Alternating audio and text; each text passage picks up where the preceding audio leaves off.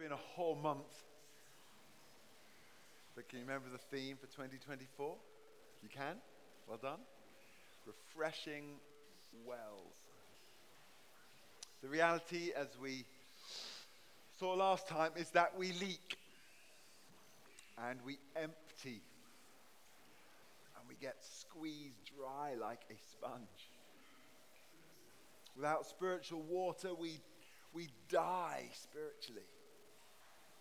We become weak and weary, lackluster and lifeless. We default to that religious hamster wheel. But the flip, of course, is that God's plan for us is rivers of living water, overflowing life, fullness and abundance and inspiration and ultimately fruitfulness. Reminded me of Psalm 1, verse 3. Like trees planted along the riverbank, bearing fruit each season, their leaves never wither, and they prosper in all they do. Does that sound good? So, the purpose of refreshing, therefore, if I need to remind you, is to provide a, a monthly opportunity to refill and to refresh, to soak and to rest in the Spirit.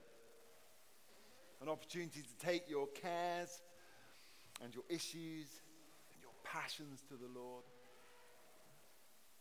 And ultimately to take a long and refreshing drink from the river of life. Does that sound good? Anyone feeling a little thirsty tonight?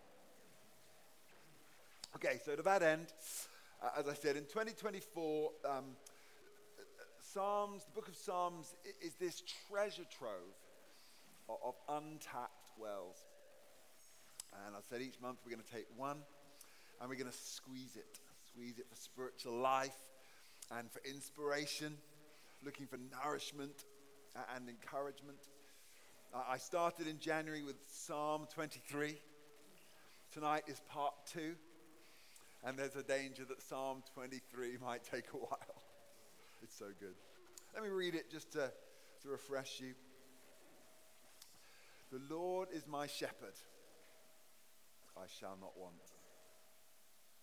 He makes me to lie down in green pastures. He leads me beside the still waters. He restores my soul. He leads me in the paths of righteousness for his name's sake. Yea, though I walk, I had to choose a verse with yea.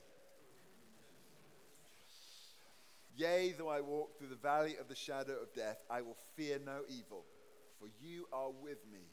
Your rod and your staff, they comfort me. You prepare a table before me in the presence of my enemies. You anoint my head with oil. My cup runs over. Surely goodness and mercy shall follow me all the days of my life, and I will dwell in the house of the Lord forever. There's enough in there for a whole year of refreshings, to be honest. We'll see how we do. Quick recap from last time. Psalm 23 is a message from the Good Shepherd to his sheep. And the headline, as we saw last time, is, is If you let him lead, he will take you to all the places he promises in Psalm 23 green pastures, still waters, paths of righteousness.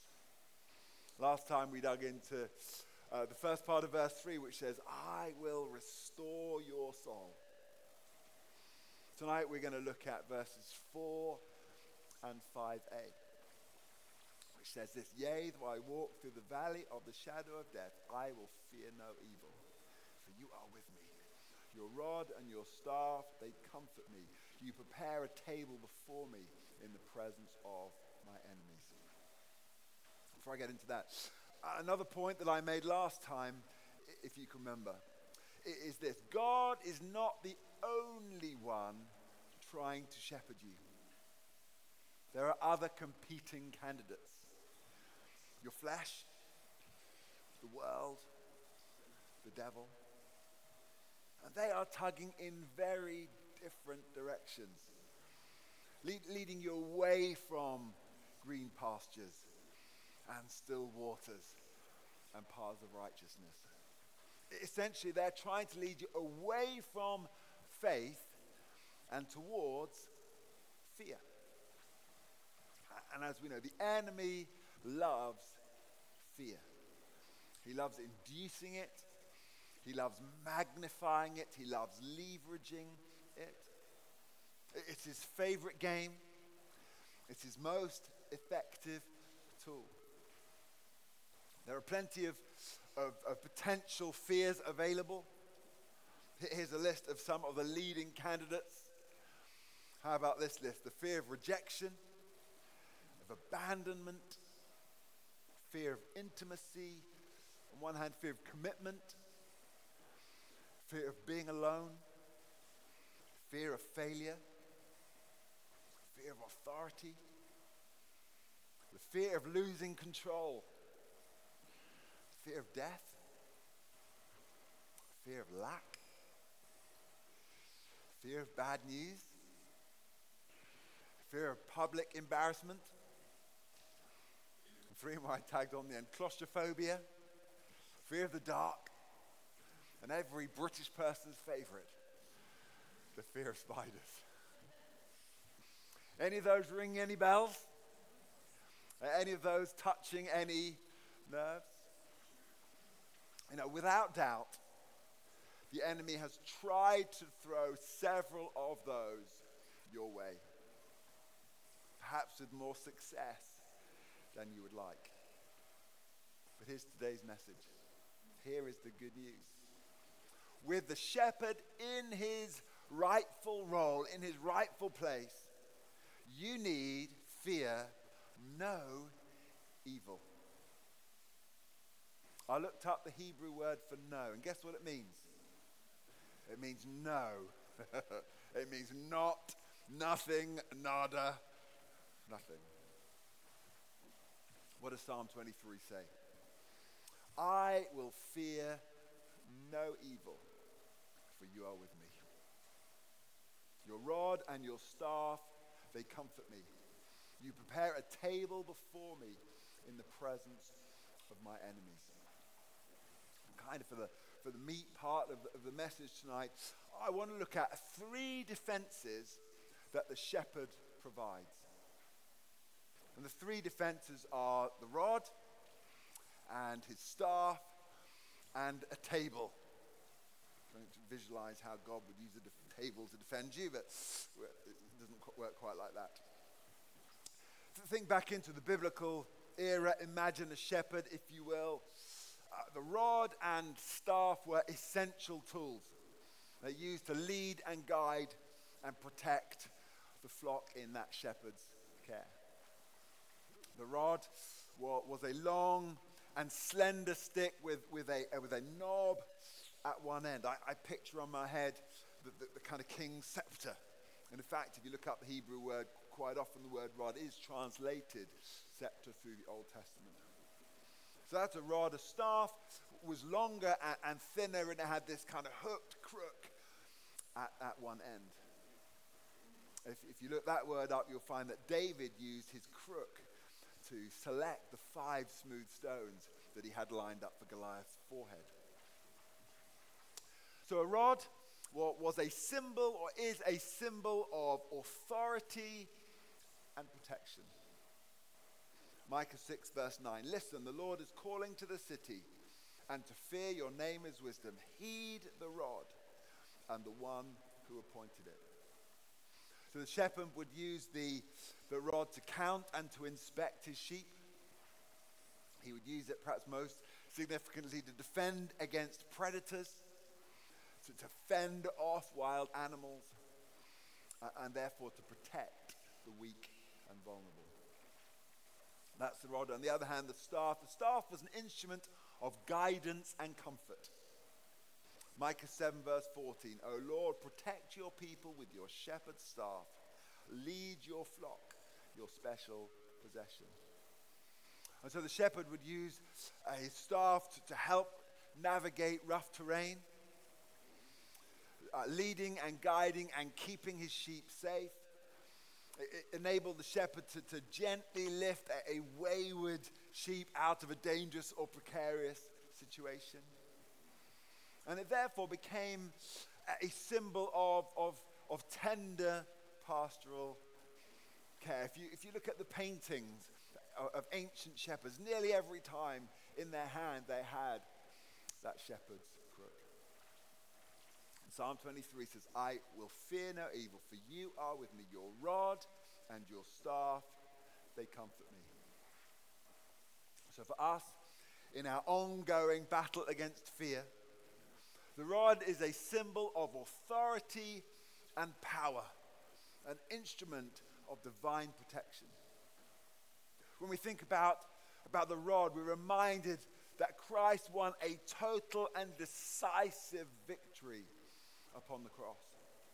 We're reminded that the enemy is under his feet and that the head has delegated that authority to his body. 1 Corinthians 15 57 says, But thanks be to God who gives us the victory through our Lord Jesus Christ. Romans 8:37 but in all these things we are more than conquerors through him who loved us. James 4 verse 7 resist the devil and he will flee from you. So our first defense against fear is knowing the authority that you have in Christ. Your, your position under the shadow of his wing. That you dwell in the secret place of the Most High, Psalm 91. So never forget, you are under the divine protection of your shepherd. And because of that rod, because of that victory and that authority, fear has been disempowered. Romans 8:15 for you did not receive the spirit of bondage again to fear but you received the spirit of adoption by whom we cry out Abba Father. 2 Timothy 1 verse 7 these are famous verses for God has not given us a spirit of fear but of power and of love and of a sound mind. Psalm 27 verse 1 The Lord is my light and my salvation whom shall I fear? The Lord is the stronghold of my life. Of whom shall I be afraid? And the second defense against fear is the staff. The staff is there to gently and skillfully guide us as we navigate the challenges and complexities of life. It provides a stability and assurance, direction and correction that we long for on our journey. It signifies the, the shepherd's watchful eye and his ability to lead us away from harm. It's crucial that we understand that God will never lead you into fear. Fear is always the insidious work of the stranger, the one who comes to steal your peace and your joy. And we therefore must, must make sure that we always stay within reach of that staff and yield whenever it gently warns or corrects or redirects. Because it would always lead you to safety and away from the thing that you fear. Which leads us to the third defense. I will fear no evil, for you are with me. You prepare a table before me in the presence of my enemies. A table represents eating together. It symbolizes intimacy and friendship and fellowship. A strong reminder that God has said, Never will I leave you nor forsake you. That nothing can separate you from his love. If God be for us, who can be against us? The good news is, I, I want you to know where it is exactly that God prepares that table in this psalm. He doesn't prepare us a table in the church. But when you're worshiping and His glory is all around. It's not when you're safely surrounded by friends and family. It's not at peace times. It's not in your comfort zone. What does it say? God prepares a table in the presence of my enemies, right where it's hardest and bleakest and darkest, right in the middle of the storm, in the middle of the battle, in the middle of the fire. In that place, God is calling you to his table. He's calling you to intimacy, to the shadow of his wing, to the secret place of the Most High. Isaiah 43, verse 1. Grace read this morning, if I recall. Do not fear, for I have redeemed you. I have summoned you by name. You are mine. When you pass through the waters, I will be with you. When you pass through the rivers, they will not sweep over you. When you pass through the fire, you will not be burned. The flames will not set you ablaze. You know, I've heard, I've heard people talking about, about dark seasons in their life where, where God just seemed to be absent. And I'm sympathetic with that, of course, but it just does not line up with Psalm 23, verses 4 and 5, which says, Even when you walk through the valley of the shadow of death.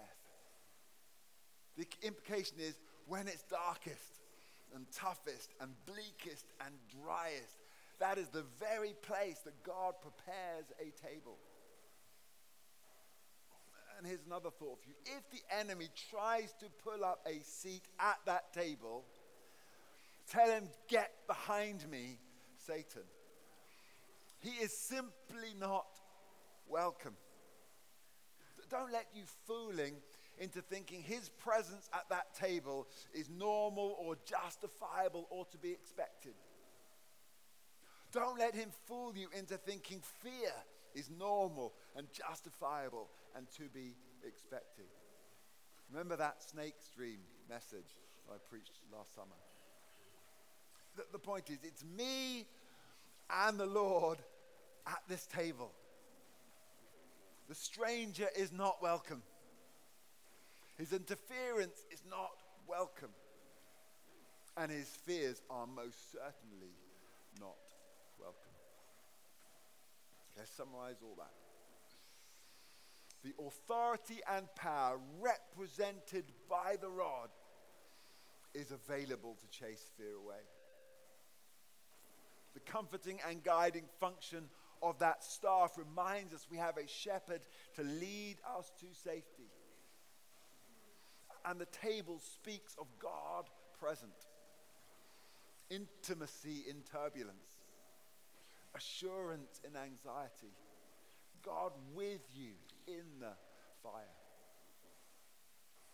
So the moral is right back to Psalm 23, verse 1 let God be your shepherd. Let him use that staff to reach up and pull you away from fear and towards security, safety. Remember the authority of the rod to resist and stand against and to rebuke fear in its many forms. And you can know that even in the presence of your enemies, the enemies of fear, the enemy of anxiety, the enemy of insecurity, even in the middle of that, God is with you, and God is in you, and God is for you. That's the theory. I am well aware that everyone has fears. Some of you are, are tested by it, others are tormented by it. We all know the theory, and yet fear still bites more often than we'd like. And the plan this evening, as we, we head towards response, is to give everyone the opportunity to take their personal fears and anxieties to the Lord. And in a minute, we're going to have a time for extended, in a few minutes. Don't get your hopes too high. In a few minutes, we'll have an extended time of worship where you can pray, where you can receive prayer ministry, where you can listen for that whisper, where you can simply sing along and feed your faith. But But, but I want to give a little bit of direction to that first. Let me ask a big question. Don't all shout out at once. What is it that you fear and why? What is it that you fear and why? And how does any of that change in the light of Psalm 23, verses 4 and 5? God's rod, his staff, that table. I started, didn't I, with quite a long list of fears. To which of those are you vulnerable? Where exactly does the enemy attack you? And then are you ready to use Psalm 23 to take those fears on and to take those fears out?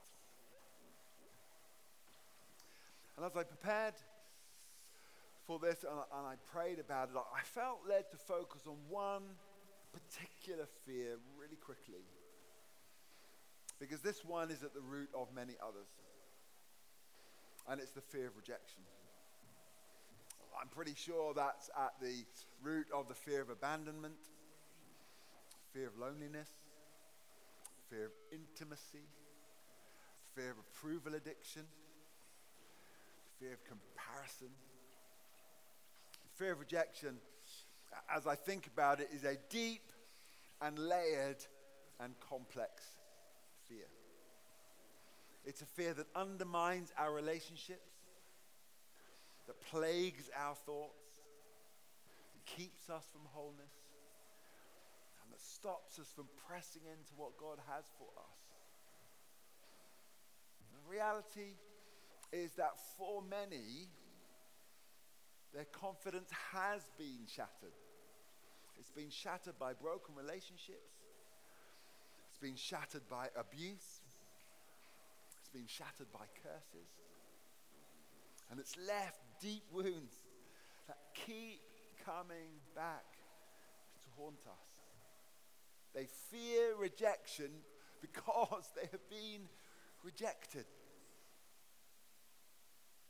End up with this self fulfilling prophecy that hurting people hurt people. And round the cycle we go. Talk about the damaging effects for a second. I think they're on the screen there of the fear of rejection. What, what, what does it cause us to? It makes us inadvertently self protect. We hedgehog, which is curl up into a little ball and get all of our spikes out to protect ourselves. We hedgehog, we lash out, and what happens? It just makes it worse. It further deepens then as people react to that self protection, it further deepens that sense of rejection. And so, to avoid hurt, what do you do? You hide. You won't step out. You refuse to take a risk just in case. You won't form new relationships. You won't attempt to repair an old one. And if you have this root of rejection, you really, really struggle with trust. You won't let other people help you or love you or, speak into your life. And that lack of trust maps itself then most dangerously onto our relationship with the Lord. And we close our heart, more of that self protection. We, we shut the door. We even keep Him at arm's length. And of course, the cycle goes round and round. The result of all of that is yet more stress and anxiety, cycles of guilt and shame, quite possibly physical effects like, like headaches and insomnia. Now, before we go any further, I want to say none of those statements are meant or intended in any way as a judgment. I get it. My parents divorced when I was four years old. We're all wrestling with stuff like this. Good news is that Jesus, the great shepherd, he gets it too. So let's take it to the Lord today. Whether it is the fear of rejection, or one of its teammates, or any one of those cold and clammy fears. Don't hide tonight. Take it to the shepherd. How can we apply Psalm 23 to that fear, particularly that fear of rejection? First, please know the Lord's heart for you. He is your shepherd. He is the one who has and is all that you could possibly need. And his purpose for you is green pastures. It is still waters. It is paths of righteousness. He wants, he genuinely wants to, to restore your soul. And he has given you three strong defenses against fear. He's given you three strong defenses against the fear of rejection. Indeed, any other fear on that list. Number one is, is the rod, it's the revelation of your authority. Number two, the staff, it's, it's the safety and security of his leading. And thirdly, the table, it, it's an awareness of his presence. Do you know what? It's time to rise up and say to fear, no more. It's time to recognize his lordship, acknowledge his victory, and choose today to step under the shadow of his wing. It's time to take a stand. It's time to take possession of the victory that is yours. The victory that Christ won for you. And it's time to step into that delegated authority and wave that rod right at that fear. And secondly, our second prayer tonight, I think, is Lord, I let you in to heal my heart. Lord, only you know the root. Only you really have the power. Only you can truly restore my soul and heal that wound. Only you can really deeply satisfy that longing for acceptance. Thirdly, it's time to, for you to let him in and shut the enemy out. Say this Lord, you are my shepherd, and he is my enemy. Refuse to give the enemy a seat at your table. Recognize that at every turn, even when it's darkest, bleakest, and hardest, God is there for you. Time for a get thee behind me, Satan moment. You know what that is? Sometimes you just need one of those. It's time to resist. It's time to rebuke. It's time to rise up and say, no more. Psalm 23, verse 4 Yea, though I walk through the valley of the shadow of death, I will fear no evil, for you are with me.